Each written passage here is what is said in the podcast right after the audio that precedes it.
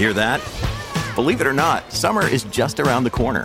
Luckily, Armor All, America's most trusted auto appearance brand, has what your car needs to get that perfect summer shine.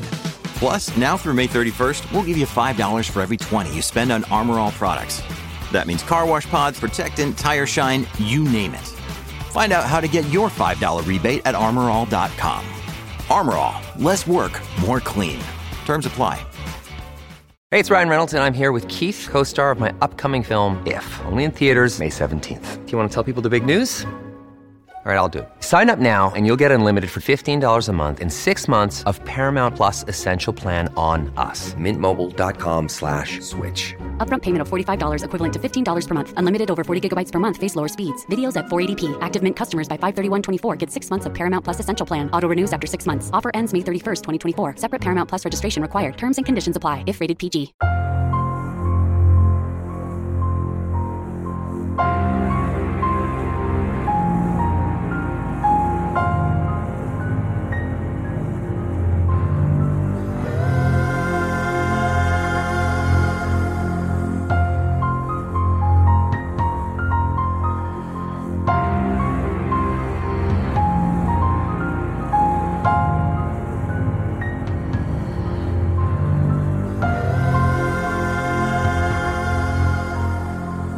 And welcome to Seeing Red, a true crime podcast. I'm Mark. And I'm Bethan. Welcome to the show, guys.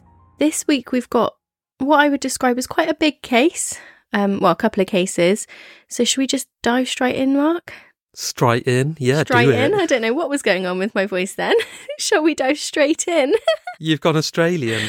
Um, yeah, it is. This is. Um, shall we just explain? So this is a two-part episode. Both parts will be out today on the day that you're listening to this. Um, but yeah, it's um, it's massive. So we needed to split it into two parts. But yeah, let's just dive straight into it now. I can't believe. I mean, if I ever want to try and do an Australian accent, that's my get in there, there you go. phrase. You've nailed it. Yeah. I think it is fair to assume that we've all travelled by train at least once in our lives, and some of us more than others. And it always feels incredibly safe as a mode of transport to me. I don't know about you, Mark. Yeah, I, I would say so. However, uh, I don't know the exact cases that you're going to be covering today, but I remember a couple as I was growing up that were major train disasters in this country, and they were really shocking and lots of fatalities. So I've, I'm always conscious of that. I think if I get on a train for you know high speed train for quite a, a long distance, I'm always conscious at the back of my mind that these accidents do happen, and one time recently when I was on the train to London, I got up and walked down the aisle and I could barely walk. The train was going that fast. It was going at like 140 miles an hour. I, I just couldn't, I nearly lost my balance because eh, I don't know, it's sort of hard to explain, but it's just going that fast that I could really feel it. I couldn't feel it when I was sat mm. down, but I could when I got up. So I'm always conscious that they do just pelt through the country. And actually, there have been these terrible accidents before. So yeah, I'm probably not, I probably don't think it's as safe as, as most people do. I always feel like I've kind of got this romanticized idea in my head. So I feel like it's kind of reassuring. It's quite big. It's a big site. You know, it's not this little thing that normally, like you said, you don't normally feel how fast you're going. It kind of smoothly glides along tracks. It's not bumping up and down on different roads. You can usually, this is the UK, but you can usually trust what time it's going to collect you, what time you're going to arrive at your destination. Um, and I, I do think it's a bit of a romantic notion around train travel. We took a family trip on an old steam train to see Santa recently. The sounds and smells of the journey were really nostalgic, made me feel quite emotional, feel really festive.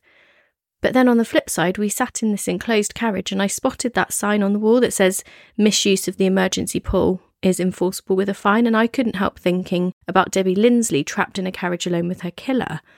And I shared on the Facebook page, sometimes it's kind of frustrating to have those intrusive thoughts. And someone else did say that she felt similarly too.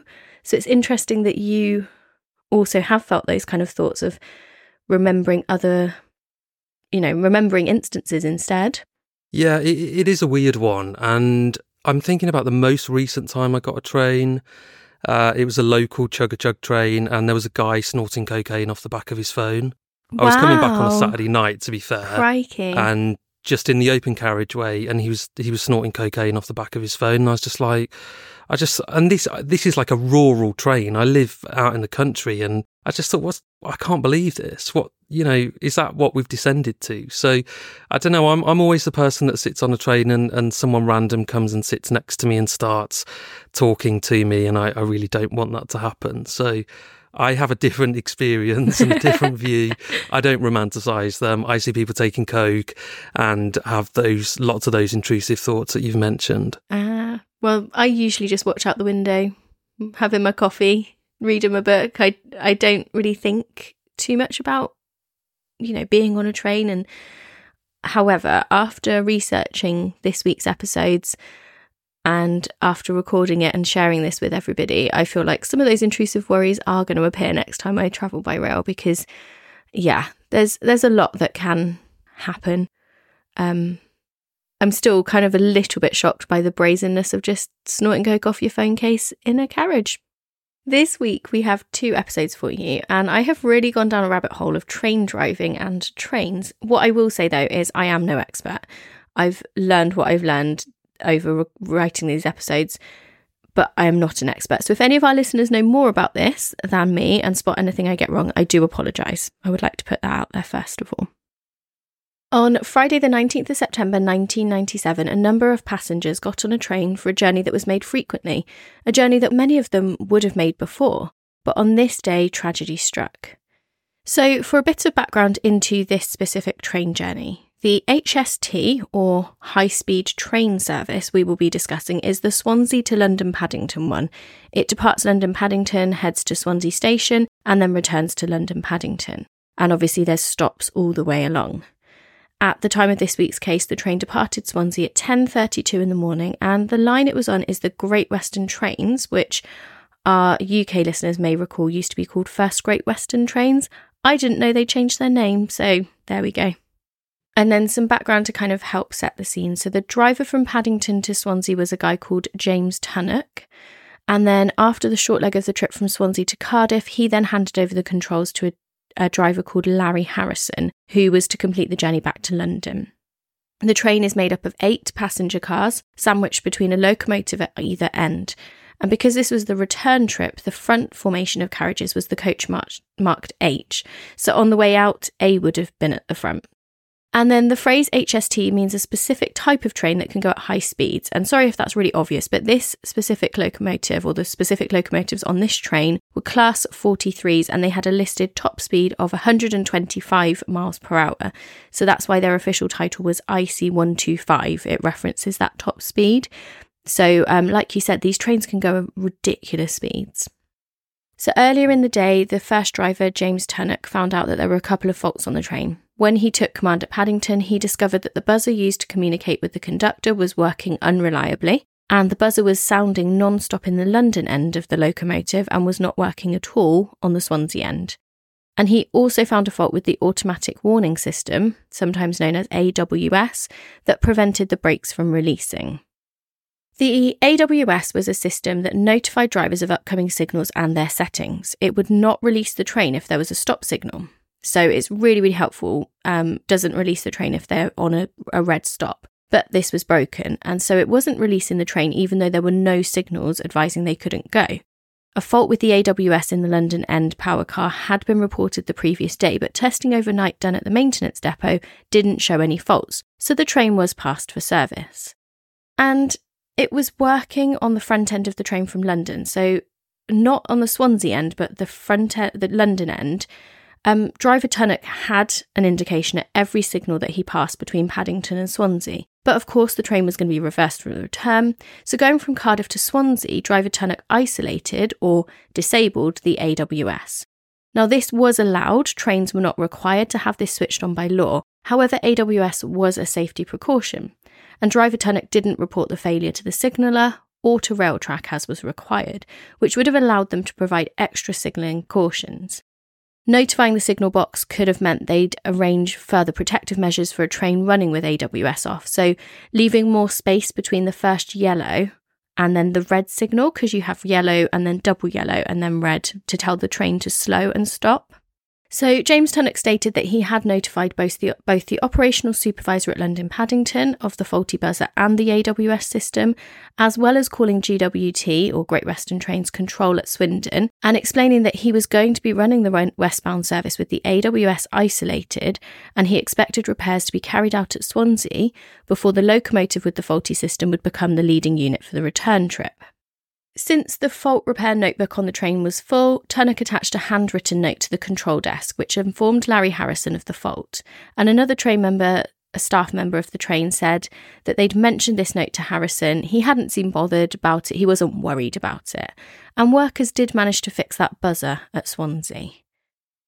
When they'd arrived at Swansea, Turner had found no workers waiting, so he headed out onto the platform to call GWT control again, and we will discuss that call in a bit more detail later.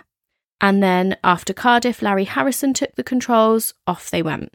He correctly adhered to several 100 mile an hour restrictions around Reading and then sped up to the scheduled 125 miles per hour. It has to be noted that Harrison had not previously driven an HST without AWS operating, so no Great Western Trains driver had received any training or instruction about how to drive an HST without AWS. In 1997, it was debated as to whether AWS was merely an aid to driving, which should depend on the skill of the driver himself, or whether it should be regarded as an essential safety device. It wasn't the law, and Tunnock and Harrison were able to drive without AWS. After leaving Reading, the train encountered a number of emergency speed restrictions of 100 miles an hour, which had been temporarily imposed on account of the condition of the track, and these speed limits were adhered to. And after emerging from the last ESR, so the emergency speed restriction west of Slough, Harrison powered the train up to its designated speed of 125 miles an hour, like I said before. So at this point, he's really going at basically as fast as possible. At this point, the train was approaching Southall, which is a station within a town which is a suburb of London, and the town lies on the Great Western Main Line, a main line running from Bristol to Paddington, and the line is mostly used for passenger trains. The main operator on this line at the time was Great Western Railway, at the time called First Great Western. They ran all sorts of lines, from intercity trains to regional commuter services, and occasional freight services used the line as well. These were provided by various companies, and the common destinations for the freight services is the shunting yard, situated on the southern side of the tracks. Approaching Southall from the west, as the train we're discussing today was, sees trains pass four signals, so they are numbered SN 298, SN 280, SN 270, and SN 254. These four are situated over the space of approximately two miles, and the final signal is located just ahead of Southall Station. On the 19th of September, just after one o'clock that afternoon, the train passed the first of the four, which was showing green, meaning full speed ahead. The next was a double yellow, and then the next was a yellow single light. These should have warned Harrison that the next would be red, which of course means stop. But Larry Harrison didn't see the first two signals. He only knew that there was a stop warning when he saw the red. And by this point, it was far too late to try and stop the train, which was travelling at high speed. The reason for the signals requiring the HST service to stop were due to a freight train up ahead. Crossing the line about a mile along the track was Alan Bricker, who was driving, and the train itself was a locomotive pulling 20 carriages known as hoppers, designed to haul rocks and quarry products. Alan's train was travelling at 21 miles an hour, and as he crossed the line, he was shocked to see the HST coming towards him at speed. This train had definitely not stopped as it should have done. Larry Harrison should have decelerated at that second signal, and that then, you know, slow again at the second, at the third, he would have been able to come to a safe stop in time for the final signal. But he didn't. He didn't react to the second or the third signal, and it was only when he saw the red stop, which was at almost the same moment as the freight train came into view up ahead, that he did. Larry Harrison would later recall spotting the freight train's locomotive at a funny angle before realising it looked like that because it was crossing his path. He triggered an emergency stop, and Alan at the same time tried to accelerate, but a collision was inevitable. The freight train managed to gain about four miles an hour. It would not have got out the way in time, and the HST had reduced its speed, but only to about 80 miles an hour. Witnesses on board recalled how there was a massive bang as the emergency brakes went on, and then a violent jolting from side to side. The crash occurred at 1:15 p.m. with the HST 410 meters past that red signal that it should have stopped at. The leading locomotive of the HST scraped along the seventh of the 20 freight cars. It then split the freight train. The HST locomotive's right wall was shaved off of the body and the train was derailed. The rear section of the freight train stopped almost immediately due to severed brake lines, and two seconds into the collision, Coach H collided with one of the freight cars, and four seconds into the incident, with the HST still travelling at 60 miles an hour, it was thrown onto its side, separating from the rest of the track and sliding to a stop next to the tracks. Two people died in this carriage, Coach H, thrown from the train through the broken windows and ending up beneath the cars that then followed. Coach G suffered the worst fate. So the right hand side of this car was ripped off as it struck several freight cars. And eight seconds into the accident, Coach G hit the now stationary rear of the freight train.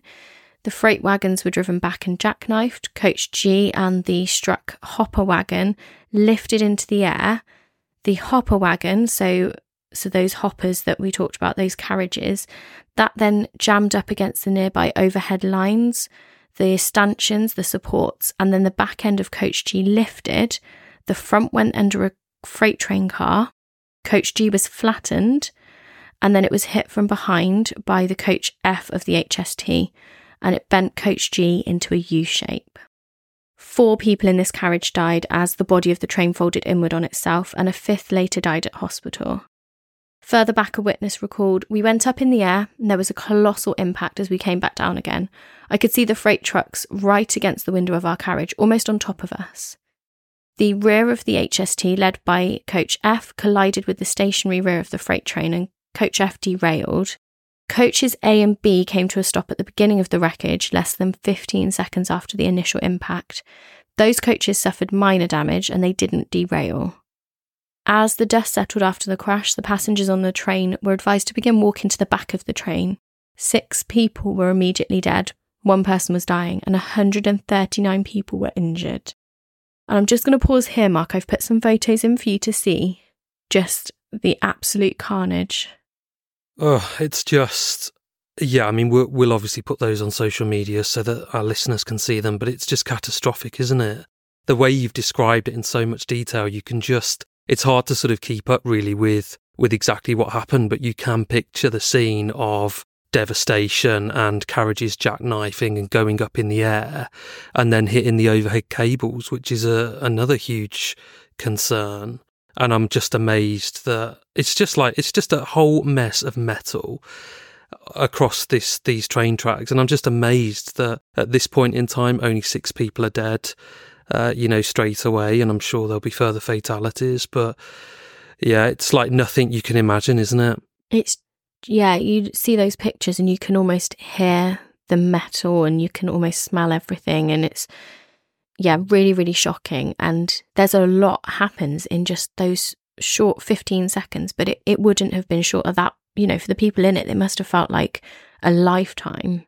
It reminds me a little bit of when a plane is about to crash and it's descending and you know, people on board know that, that the end is coming and, and this is it and they've got seconds and seconds of realizing that and trying to come to terms with it. And for the drivers of both of these trains, they've seen each other and they know it's too late and that there's going to be a catastrophic impact just moments away. And I just can't imagine how that must feel. You know, they're kind of one of the drivers saying he couldn't quite get his head around the angle that the freight train was at. And I get it because he'd never in his life have seen it like that. And it's because it, it was where it shouldn't be or he was where he shouldn't have been. So yeah, it's his brain is trying to process what he's seeing because it can't be. He can't be seeing what he's seeing because that means that a, a collision is inevitable. So it's just, yeah, it is shocking. And mm. the way you've hmm. described it, it just paints such a vivid picture. And the accident quickly came to the attention of Railtrack staff in the new integrated electronic control centre at Slough. So the signaller, Mr. Ford, was using the automatic route setting equipment to process hundreds of trains passing daily along the lines controlled from Slough. He observed the movement of some 12 trains within the area immediately under his control. So this guy is kind of watching everything that happens with his new electronic control centre. Signaller Ford could see the movement of the trains and estimate roughly their speed by the rate at which each train was recorded as occupying the track circuits shown on the visual display unit within the signal box. And Signaller Ford saw that the train had not, as it should have done, slowed at signal 280, nor, more alarmingly, at signal SN270. Signal SN254 was set at red, and Signaller Ford quickly became aware that the track circuits beyond had been occupied.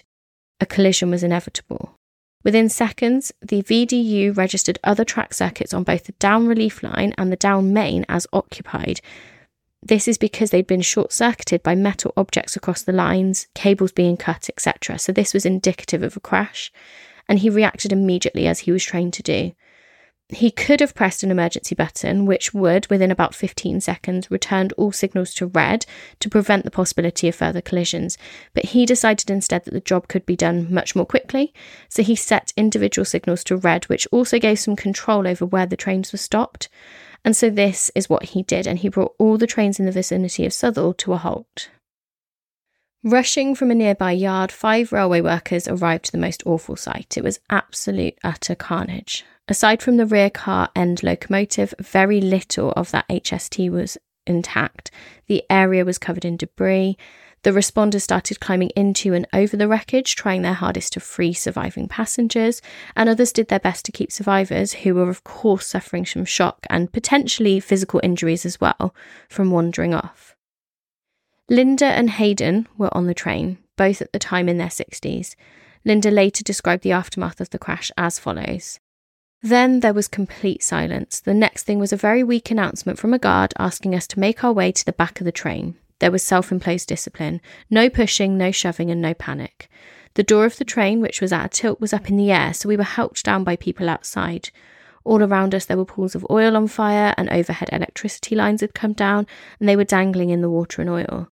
After we got down, we were on our way, picking our way through the smoke, and as we came past the first class carriages, we saw bodies and injured people just lying there. I'll never get the image out of my mind.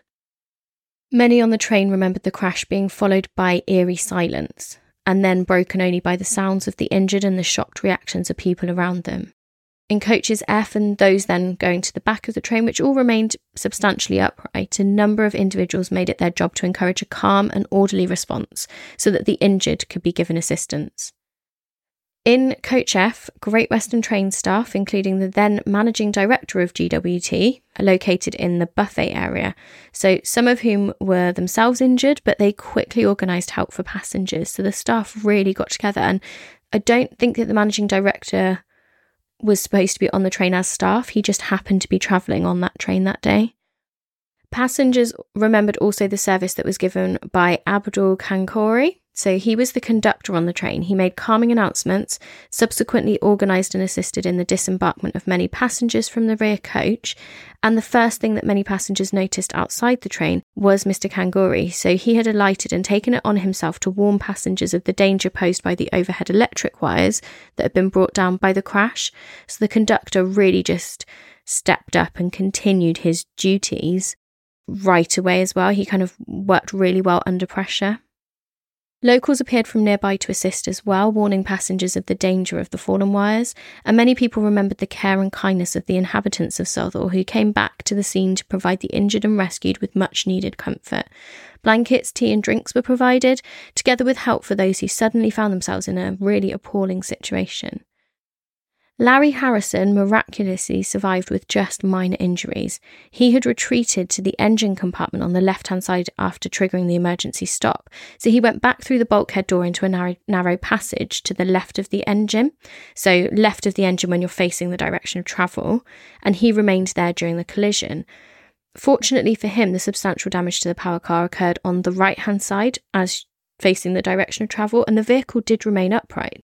So, although he was shaken and he'd suffered cuts and bruises, he was reasonably unharmed. He rushed out and made the emergency call to the local signalman moments after the accident. So, he kind of climbed out and found the first trackside phone he could. Can you imagine how he would have been feeling?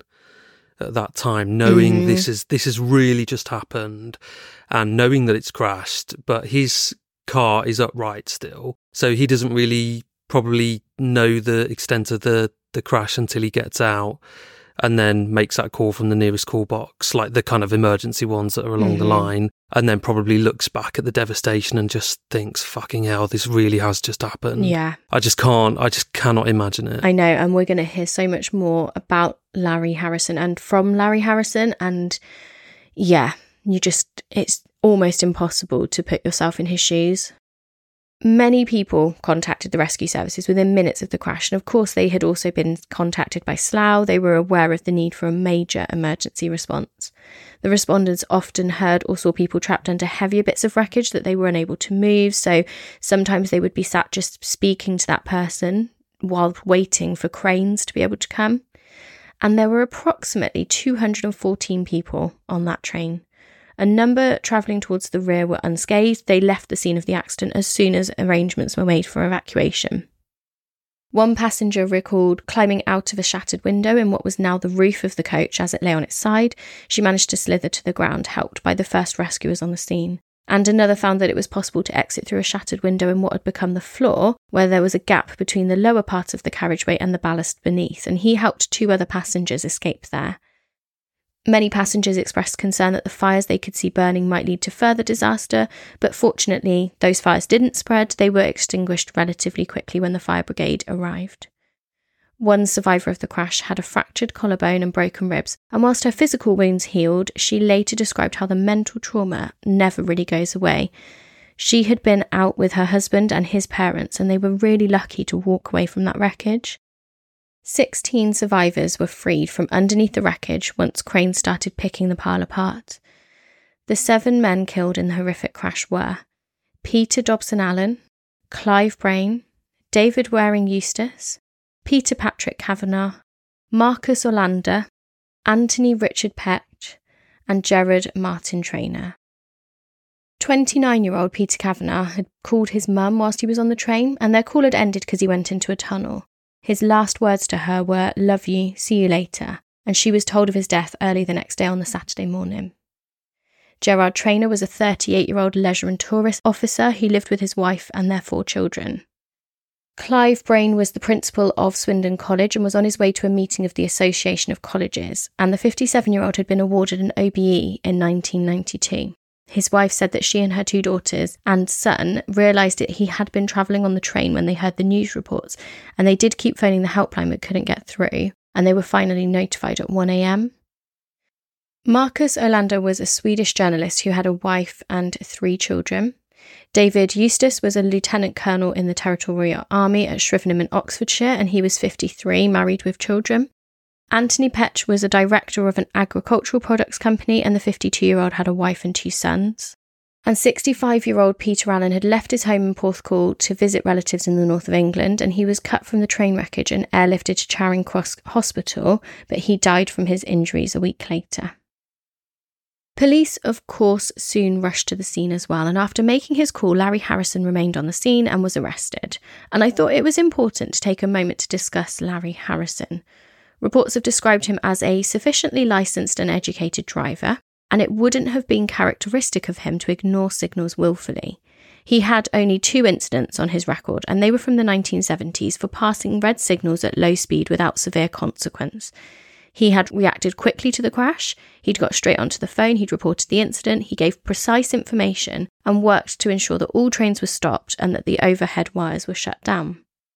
Since 1994, GWT had operated an at risk driver competence system whereby drivers were listed as Category A, high risk, B, or C, which is the lowest risk, and it was a point system.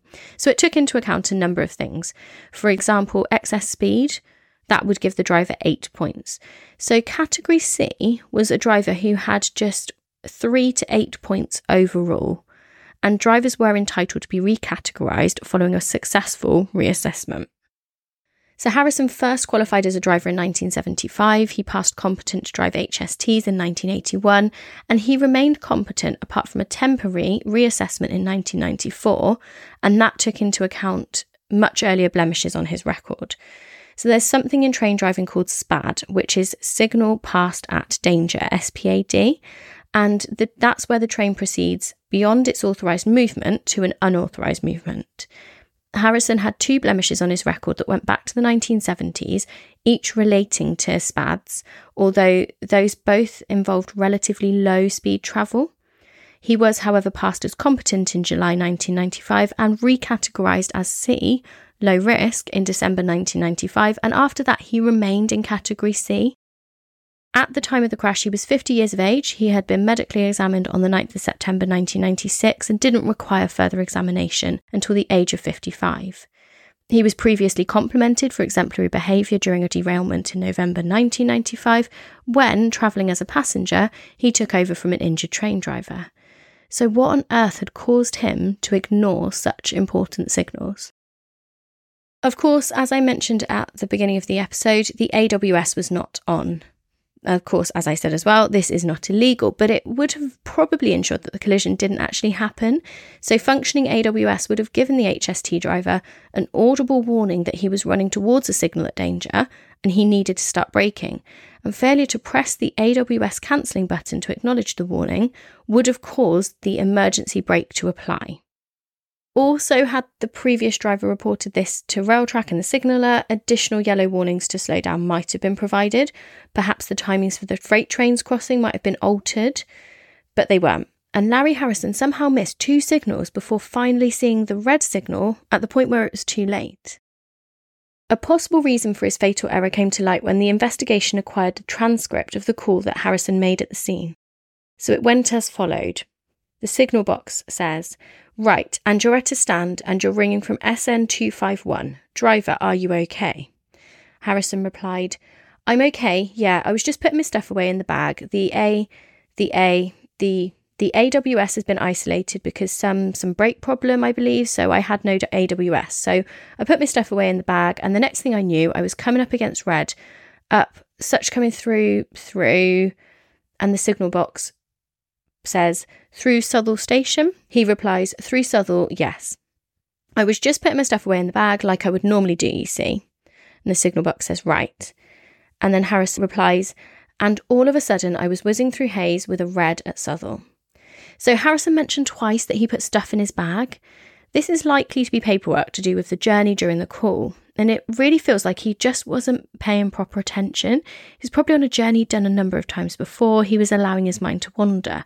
We talked about this recently, didn't we? About um, the lady who fell asleep in the car. But sometimes your mind wanders. Sometimes you get somewhere and you think, God, I don't really remember. I did that journey on autopilot.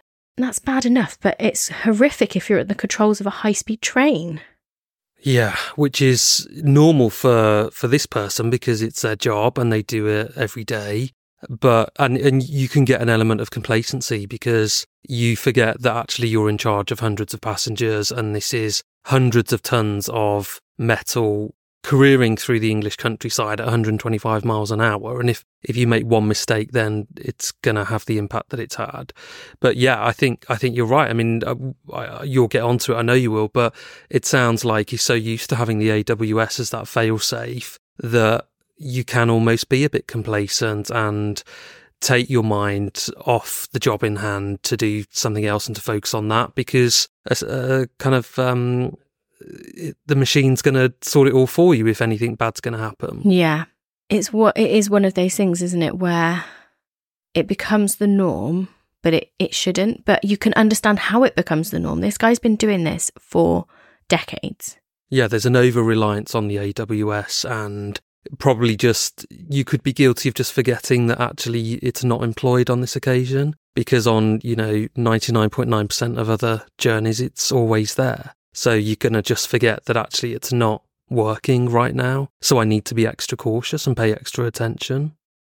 The recording of that emergency call was later played as evidence at the investigation, and you can hear Harrison sobbing uncontrollably down the phone line as he reported the accident. This wasn't, um, I kind of wanted to make it clear, this wasn't like we saw with that plane that you did the episode about with the um, pilot who chose to to fly the plane into the side of a mountain. This this isn't he didn't choose to do this. This was he was absolutely distraught. And Harrison then became anxious to get his bag back. The police officer allowed him to climb into the severely damaged locomotive to retrieve his belongings, and the officer recalled how he headed to the torn up right hand side and retrieved his bag by reaching in near the control desk.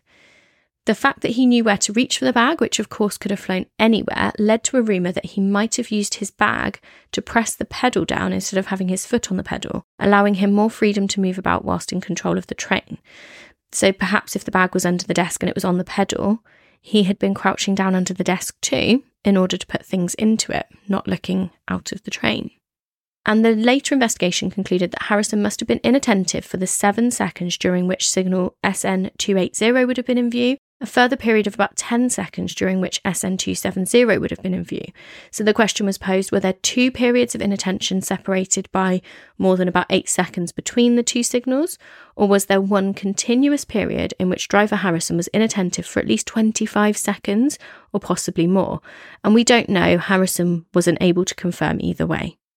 But that is that's just so incredibly worrying if there's inattentiveness for up to 25 seconds. If you think how fast this train's travelling, that's going to have covered more than a mile during those 25 seconds where essentially it's the same as nobody being in control of that train. Mm-hmm. Not, you know, it'd be like driving down a motorway with your eyes closed for an entire mile. Yeah. And obviously with a train, it's on the track. It it's going to follow the line of that track. So there's not you would be forgiven for thinking if you've set it on the track and you're just going along that you don't need to keep watching because you don't need to swerve out of the way of stuff like in a car. But of course, you do need to be watching. Well, the signals, there's signals for a reason, aren't there? Of Exactly. red and yellow. So you're going to need to stop at times. There's level crossings. There's all sorts of things that you would come across where you've got to take action to prevent Yeah. something terrible happening. And witnesses later confirmed that they had seen Harrison earlier in the day riding with his feet up on the desk, both as he pulled into Bristol Parkway Station and as he pulled into Swindon Station. Harrison originally rejected the possibility, but he later admitted that he couldn't remember for sure. He might have had one or both feet up during parts of the journey.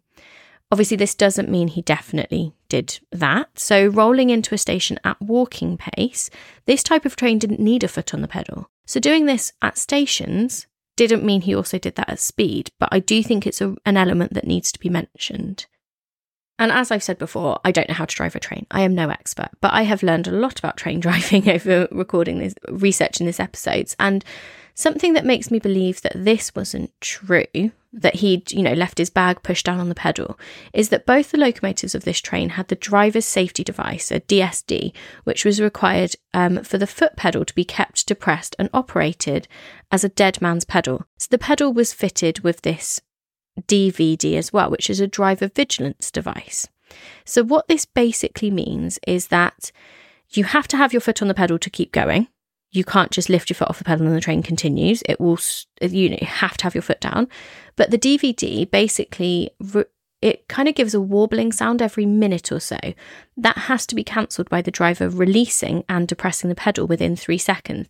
And if they didn't do that, there would be a brake application. So again, we're seeing some other fail safes for human error. Um, so we don't have the AWS, but we do have the fact that you have to have your foot on the pedal, and every minute you have to release and depress the pedal just to show that you're in control. But the investigation did state in this case that the DVD was subsequently found to have a period of 55 seconds.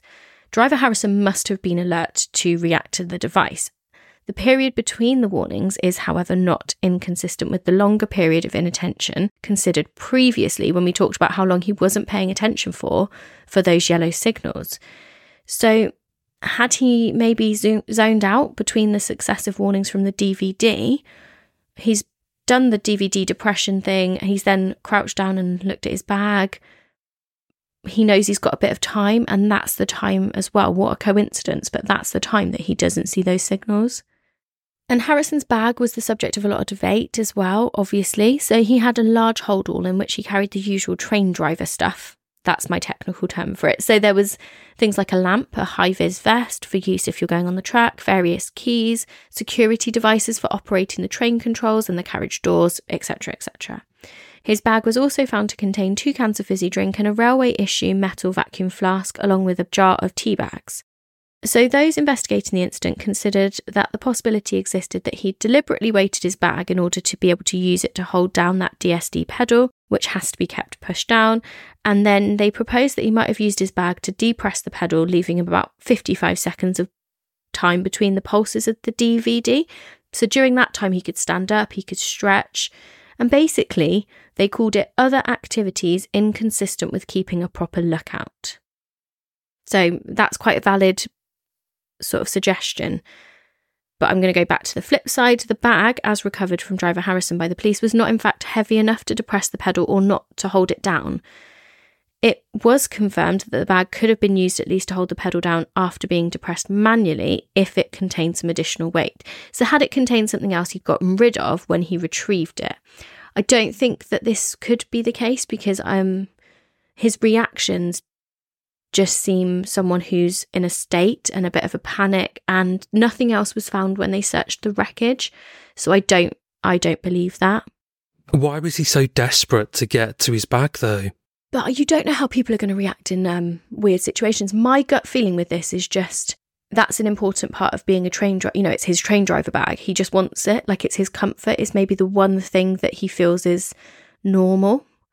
Um you know when they say like don't stop to get your belongings when there's a fire but people often are caught in things because they go back for the silliest of items and they're not thinking straight. I don't feel like he was using the bag to press down. Um i don't think that that was the case. I feel like he just wasn't paying proper attention. Maybe was rummaging in his bag keeping his foot up and down mm. and not looking forward. And it's stupid things like he might have just been thinking my house keys even though this horrible event yes, has just happened. Exactly. He still might have been thinking, my house keys are in there and I need them. And you can't really control what you think about in these instances. So it could have been something as simple as that. Exactly right. And the investigation examined the signalling system. They found that this was working fine. The brakes on both trains also worked fine. Um, we discussed earlier how James Turner could have attempted to call through about the AWS and the faults. So the investigation found that his call from Swansea was taken by someone who was new. She had just three weeks' experience. And when she spoke to the investigators, she admitted that she wasn't yet familiar with the railway jargon and acronyms, but claimed that she made a note that a driver at Swansea had called about, in this is her quote, isolating something. She then recalled passing the information to either the service controller or the head of the fleet maintenance, but neither man remembered getting this information and soon enough the train was leaving Cardiff with Larry Harrison with the buzzer fixed but the AWS still disabled. Now, I know that she only had three weeks' experience. I know she's new, but why is someone taking messages who doesn't know railway jargon and acronyms? Surely she should be writing down everything if you're that new. That just absolutely yeah, blew my mind. I, I do agree. However, I I don't know. I just think she has passed that information to two different people or she's saying that she has. So if you do take her at her word, then she is kind of saying, well, I don't really understand the message I've just taken, but I know that it could be important. So I'll pass it to the relevant person. She's done that and then they've done nothing with it potentially, or she hasn't passed it to them and that's why they don't remember getting it. And you know what? I was being quite scathing of her, but then as you were talking and you kind of made me think, I guess her answer of isolating something isn't the specific of what she passed on as her message. She doesn't remember what she passed on the message about isolating. So, yeah, I know what you mean actually. Maybe I should be a little bit less harsh on her. I just I I only say that because I just think this was 97 wasn't it? So mm-hmm. what's that 27 years ago? I I don't know, I just I don't know, that's like a 50 something year old woman that's out there living her life that probably thinks about this every single day and beats herself self up yeah. over it and has probably had a you know difficult life because of it and she just potentially made a mistake or was mm-hmm. the victim of a rubbish training program and actually that is, induction. we will go on to that that is more likely the case. And yeah. when I was saying about like why was this person taking important calls, I kind of meant that from the management point of view. Like why yeah, was somebody yeah. who had three weeks experience and didn't know any acronyms or railway jargon taking those phone calls? Not like specifically that person, but yeah, I just I've I've kind of yeah, I'm gonna get it now a little bit more though that isolating something was just her trying to recall. She remembered passing on a message about isolating something, but at that point she probably did try to pass on this correct message. And yeah. several people along the chain of command could have had that unit pulled from service. They could have ordered a shunting crew to swap the locomotives around so that the one that worked from London was yeah. the one at the front again. None of those yeah, people I, I did. Can't, I can't think how that would be physically possible, but obviously there is a way to do that. And you're absolutely right. They could have reversed the, the carriages so that, yeah, carriage A was now at the front heading uh, east towards London. Or even, I guess you could just not, as long as you swapped the locomotives, which are smaller, so you might be able to get them onto like a turning circle thing. I am basing this purely off my remembering of Thomas the Tank Engine and that circle they had, but I know they're real. um, so there's there's a lot of opportunities all the way along this where somebody could have stopped something. And the fault of the accident lay firmly on Larry Harrison. He soon found himself charged with manslaughter. And during his testimony to the investigation, Harrison was simply unable to account for his actions. Whilst giving evidence, he was visibly shaking. The only recollections he could now call to mind were whizzing through Hayes after passing signal SN298 at green, he recalled some action involving his bag, including putting away paperwork. Some of that was subsequently found in the bag and re- returned to driver Harrison, so that proved kind of corroboration of his recon- his recollection on that. But he estimated that putting that material into the bag would only have occupied about five seconds or so. And his next recollection, aside from putting material into his bag, was seeing signal SN 254 ahead of him at danger, red.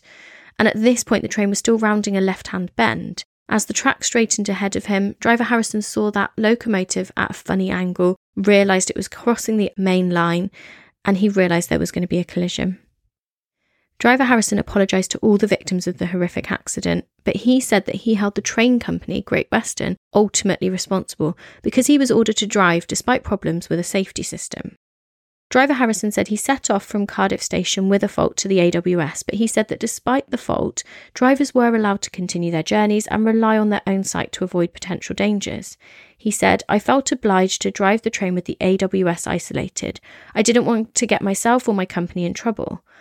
And asked who should take the rest of the responsibility for the accident, Harrison said, the train company which permitted the train to run with the AWS isolated.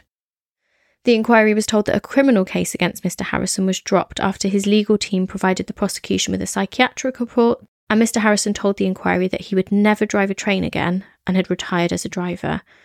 I wish to express my deepest sympathy to the bereaved families and also the passengers who were injured. I want to say I'm very, very, very sorry for what happened on that day. Harrison was charged with manslaughter in April 1998.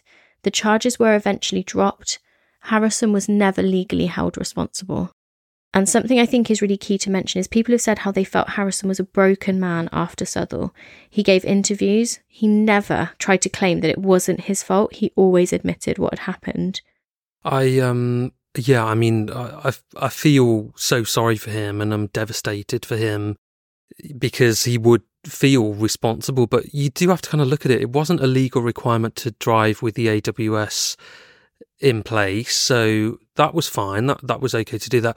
And then if you're saying that that's not in place and it's down to the driver of the train to be responsible for monitoring signals and stuff. They are, I, I, know as awful as it sounds, people do make mistakes. And normally in most companies, it doesn't have terrible consequences like this, but people do make mistakes and there is such a thing as human error. And I suppose without any evidence to the contrary, so I know that we're talking potentially there were these, you know, many seconds where we're not really sure what was going on, but there's no evidence that he was doing anything he shouldn't have been doing really. And I just, I think it's a fair outcome, as awful as that would be for the families of those that were injured and killed on that train. It's, it does seem like just a terrible accident. Yeah, I agree with you. And there's a lot of things, like with the whole situation with the bag, I really tried to look at it as objectively as possible and take things from every side. That, yes, maybe he was doing this, maybe him having his feet up showed that he was a careless driver. A lot of people said, well, that shows he doesn't actually take control of his train properly. But then I kind of thought to myself, they didn't have to have their pedal, their foot on the pedal to to cruise in, and he was relaxed, as in he was relaxed in control. Maybe I don't know. Maybe one way of interpreting a scenario is completely the opposite for someone else. So yeah, I, and for him to have had an unblemished record, pretty much unblemished record, especially for the most recent years, and to have been doing this for such a long time, I think it is complacency. Sad, sad, and horrendous outcome, but complacency. which we, we can all be guilty of. Yeah. So the inquiry proceedings began in December 1997 with a formal opening in February 1998. Video footage shot immediately after the collision, recorded by a man who was restoring steam engines nearby, was shown, and in the video, the court could see the carriages of the derailed passenger train squashed into each other along the track, as you saw in the photos up at the top mark. Overturned yellow freight cars from the goods train were strewn alongside the wreckage, and a hole was shown in the one side of the passenger carriage, and smoke and flames were billowing from the driver's power car. It was really incredibly moving for everyone in the court to see this. So the report concluded um, and they published that report in February 2000. It contained 93 recommendations to improve operational safety. And I've just realized I said to Mark that I got my ATPs and my AWSs um, completely mixed up earlier in the episode. So if anybody who's listening to this who knows about trains and train driving, you would probably be shouting at me. So AWS is the advanced warning system, which was operational and was available within the train. And then there's also ATP, which is the advanced train protection. And that is the system that stops the train if the driver doesn't react to the signals. And that was what was um, not functioning and not working. And they weren't able to um, use the train as kind of as it should be. And basically, the incident wouldn't have occurred if ATP had been operational.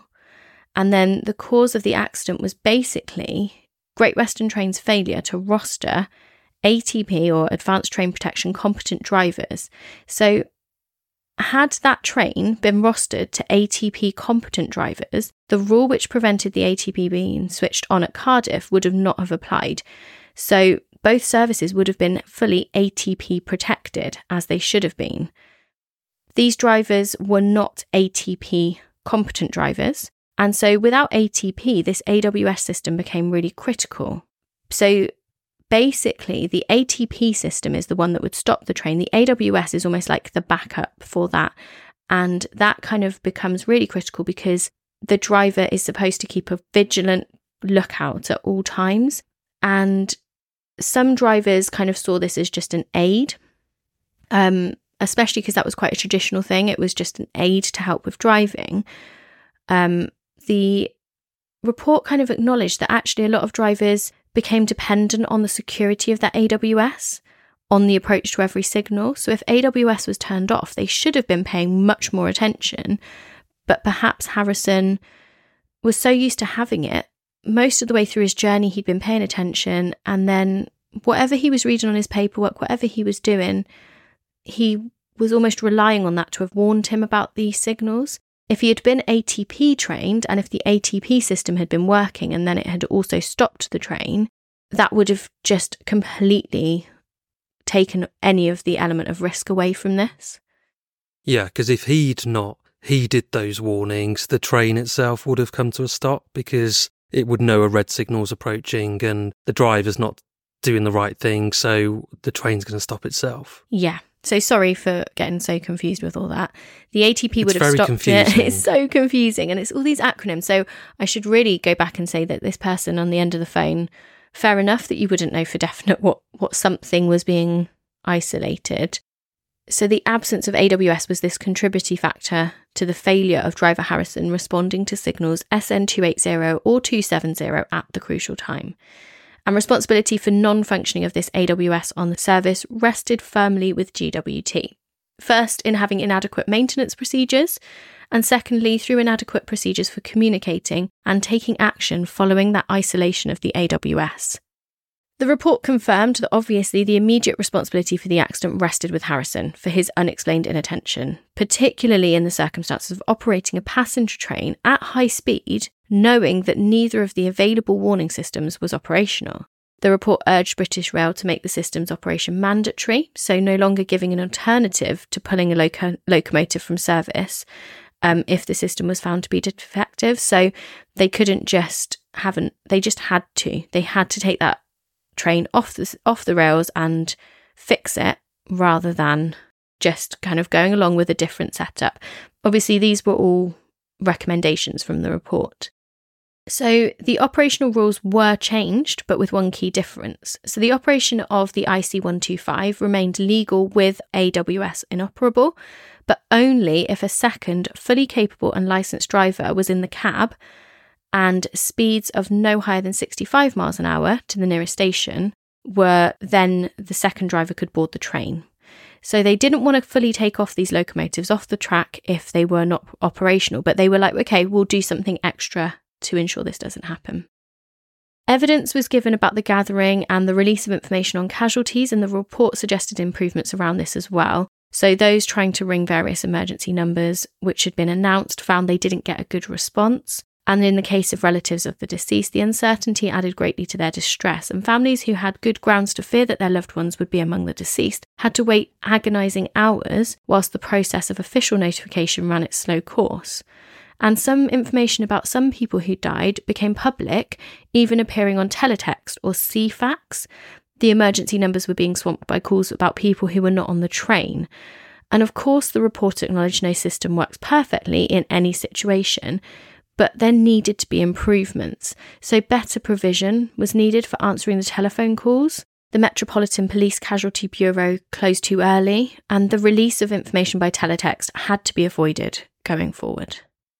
The judge ruled that Great Western could not be successfully prosecuted because no individual representing the company could be identified as having committed a criminal act which led to the accident. It was a series of errors, but no one person had acted in a way that showed that they were guilty of reckless behaviour. Great Western Trains was fined 1.5 million for negligent handling of a long distance train operation, leaving both ATP and AWS disabled on a high speed train.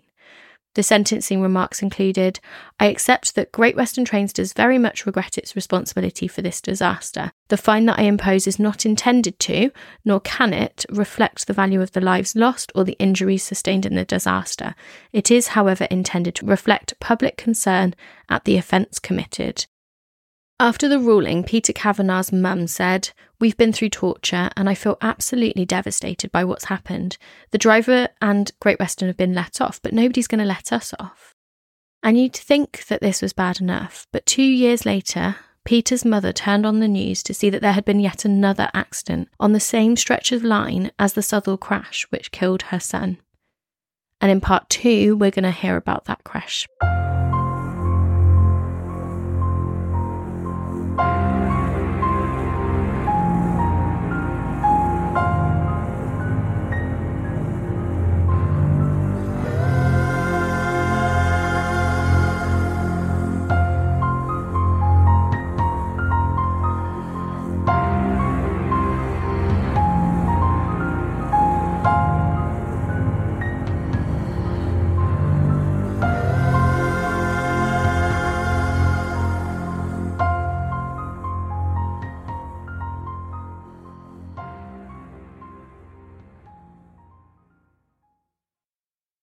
Hi, angels. It's your girl, Louise Rumble, and I'm the host of the Open House podcast. Therapy quite literally changed my life and sent me straight into my hot healing girl era. Now, each week, I share my story the good, the bad, and the downright juicy and chat with some of the world's best therapists, psychologists, and wellness experts. From love, sex, and dating to attachment styles, nervous system regulation, wellness hacks, hormone balancing, and more, nothing is off the table. I've emptied my bank account on therapy and healing so you don't have to. So if you're ready to leave the past in the past and build the future you've always deserved, me and my favorite experts are waiting for you on the Open House podcast. Listen now wherever you stream your podcasts, and I cannot wait to meet you.